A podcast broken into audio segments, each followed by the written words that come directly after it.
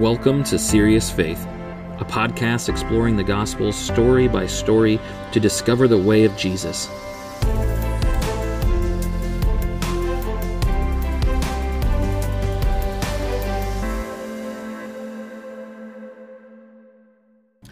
Greetings, everybody. It's another week of Serious Faith. Here we go. John chapter 9. It's going to be good. Jesus is doing some cool stuff again. All right. We're in John chapter 9, verses 1 through 7.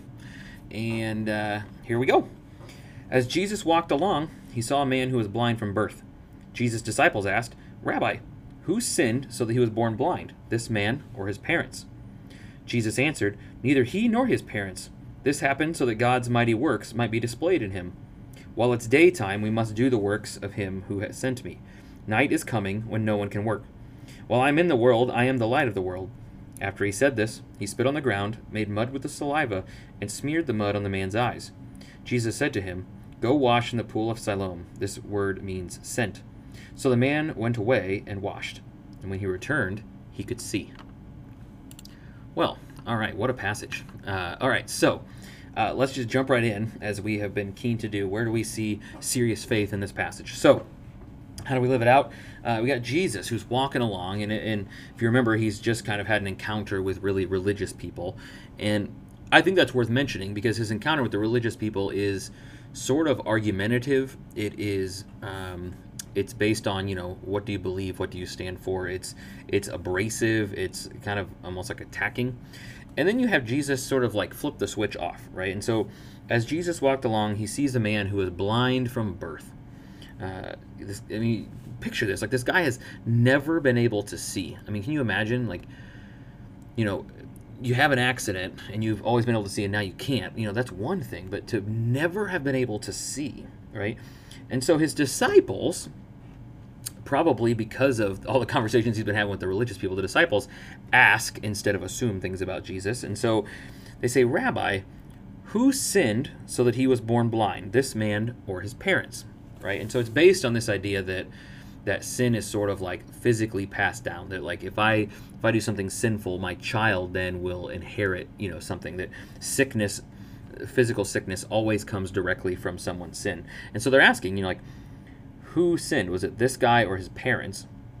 You know, which I think is an interesting question because it says he was born blind, and maybe they didn't know that, right? But I I find it interesting because it says he was born blind and they want to know who sinned to make him blind this guy or the or his parents you know? And so it's like yes this man sinned while he was still in his mother's womb right? Like yeah so it's just you know and so maybe they didn't know. I don't know. I'll give them the benefit of the doubt right? Either way they ask a good question here because this is a common belief of that time period that sickness comes directly from sin and and so jesus provides an answer and he says neither he nor his parents now, this is interesting because, as I just said, they think that it comes from sin. Somebody had to have sinned if sickness is here, right? Which honestly sounds crazy to some of you, but it actually kind of makes sense, like that flow, right? Like we believe as Christians that that sin causes death, that it brings about death at some point.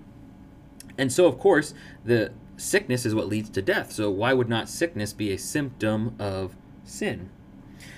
So Jesus says, look, in this instance, neither he or his parents have sinned. It says, this happened so that God's mighty works might be displayed in him. He says, look, God's going to do something really cool in this guy right now. right? And it's almost like it's it's almost like Jesus is asking them not to get caught up in the semantics. Right? Not to get caught up in, well, who was at fault for this? Right? It's almost like what Jesus is saying is let's focus less on who's at fault and focus more on who's to fix it.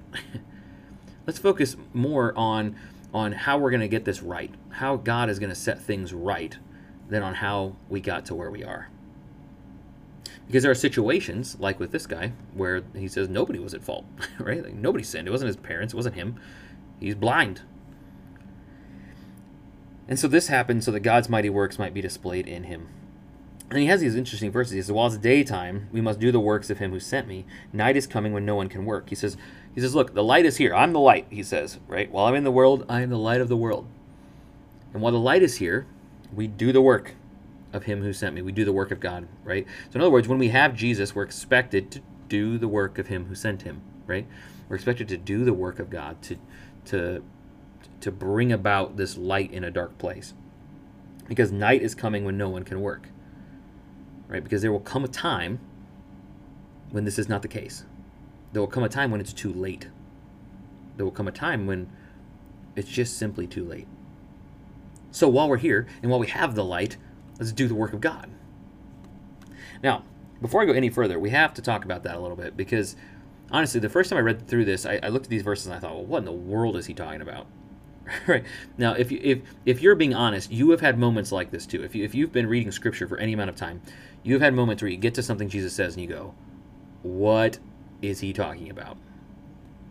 What does he mean by this? How, how does it even work?"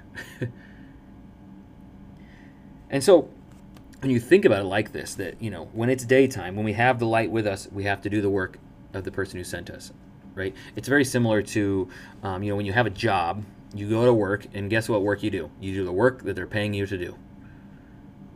And so he says, look, while it's still daylight, while it's still daytime, and you have the light here, shining the light, go do the work. Go do what God's asked. And so he does. So what does he do? He says, well, he knows what the Father wants to do. He wants to bring light and life and healing to a broken world. So after he said this, he spit on the ground, he made mud with the saliva, and he smeared the mud on the man's eyes. Now, let's just be real. That sounds disgusting. Right? Like, Jesus spits on the ground, he makes some mud using his own spit, and he rubs it in the dude's eyes. And it makes me think of, uh, you know, I, I lead a, a, small men's group on Wednesday mornings, and we've been uh, going through the book of Mark.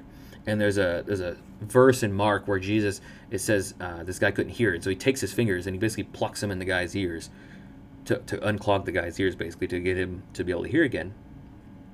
And I and I'm reminded of like the creative power of Jesus, and you know, just he has so many different ways of, of healing people, and and so often it's it's via touch Sometimes it's just by telling them, you know, hey, go do this, and they, they get better. Um, but he has such he's so creative in the way that he does things. And what's interesting here is I when I read this, I immediately thought back to Genesis. You know, when God is making creation for the first time and He's creating things, it says He He took it from the dust of the earth. He created us. He created us from the dust of the earth.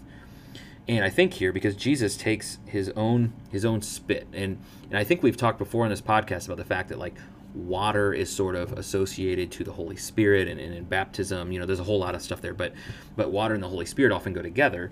And so so in a weird sense, what I immediately thought of is is this connection, like that that water, this the spit of Jesus, the the the water of life, living water, remember? That living water combined with the mud of the earth, it's it's almost like a recreating. Right? And I and I love I love talking about creation because God creates all kinds of cool stuff. I think our bodies are wickedly cool, and I think creation in general is, is amazing. But but what we don't talk about enough is the recreating power of God. Right? Because God created it, sin destroys it, and then God comes along through through Jesus and, and by the work of the Holy Spirit. God comes along and he recreates what has been broken in the world that was once perfect right? It's like he crafted what he wanted the world to look like. Sin came in and ruined it, and God came back in, and God comes in and he says, he doesn't come back in because he didn't leave, but God comes in and he says, actually, it should look like this. and he does this recreating power. And that to me is one of the coolest things about what Jesus does. And it's what he does here. He smears in the guy's eyes. He, he recreates. You get this picture of Genesis, him recreating in this guy. And he says, Go wash in the pool of Siloam. And so the man went away and he washed, and when he returned, he could see. Holy cow! Oh my gosh. God does cool stuff. I love this. And, and honestly, it, it makes me think back to my, my time I did a trip to Cuba a few years ago and with my seminary, and it was incredible. Because I mean, Cuba's in the middle of revival, and I share this story all the time. But we got to see a man literally just like this. He was blind, he came to the service, he left seeing. right? God's recreating power. And it's amazing. I mean, absolutely amazing. And it's that same recreating power he, he dishes out to us. And I and I have I have to the question I'm asking myself is really twofold. Am I have I allowed God to recreate me? Right? Have I given God full reign in my life to recreate who I am? to, to take out the things that don't belong, to put in the things that do belong? Have I given God that authority in my life yet? You know, I, I want to say I have, but are there pieces that I've had that I haven't? You know, these these are the kind of questions I think of. How how can I make sure that I'm fully giving myself over to the recreating power of God, knowing that when God recreates me, I'm going to be way better off than when I started. But the other piece to this, I think, is thinking back to where Jesus talks about doing the work of Him who sent Him while there's still light. Like, if I'm going to be the light of Jesus, you know, the city on a hill that He talks about, the the, the light that you don't put under a bowl. if that's if that's what I'm going to be, am I being that? Like, if I'm going to do the work of Him who sent me, I'm going to do it in the light. The light is with me right now. Am I participating in the recreating work of God? Am I am I participating in helping God and being an, an, instrument for God to recreate the earth, to recreate creation, to show, to shine light in dark places? Does the way I live my life show people that God can make things new? You know, I, I think of just even just simple logistical questions. You know, when's the last time I shared my testimony with somebody who, who I know doesn't know Jesus? When's the last time I prayed for somebody like in like you know I, and i think of this all the time because i you know if you don't know this about me I, I, studied charismatic church renewal in seminary and i come from a very like charismatic background lots of laying on of hands and and praying for the sick when i was in seminary i was hitting that hard i mean it was every class i was in but then i think now like you know how many times have i walked by somebody who's sick or they say oh man i'm suffering from this or that and i go man that's so great i'm going to pray for you when i could just be praying for them right then like i'd say hey can i pray for you lay hands on them right then and pray for their healing, the recreating power of Jesus. And you might say, well, well, you know, Chad, I'm not really comfortable with that. I, I, you know, that's not that's not how I know Jesus. I don't know him to be recreating. You know, I don't I don't see him doing these miracles. And and that may be true. You may have never seen that, and that's okay. I'm not trying to push you in, into that. Um, all I'm saying is, if we don't believe in the power of Jesus to do those things, to heal the sick, to turn people's lives around, then why do we bother praying for him in the first place? right? Take out the laying on of hands, the instant instantaneous miracle stuff. Take all that out and just ask yourself, why do I pray for people? Why do I pray for people at night before I go to bed? Why do I pray for people when I wake up? We pray because we believe that God can do something about it. That when we pray, something happens. That we're doing the work of God when we pray. So if we're going to pray at home and, and by ourselves and, and for our list of people, and we're going to believe that God's going to work, why can't God work just like that when we pray for somebody right now? And I've seen it. I mean, I've, I've seen it. I've seen people's lives completely transformed by the power of prayer, by what God does when His people do the work while there's still light. While while Jesus is like exuding from them, they're doing His work. So have I participated in the recreating work of God of being recreated, but also are we participating in helping God to recreate? Are we his instruments? And that's that's what I'm gonna leave you with this week. Think on it.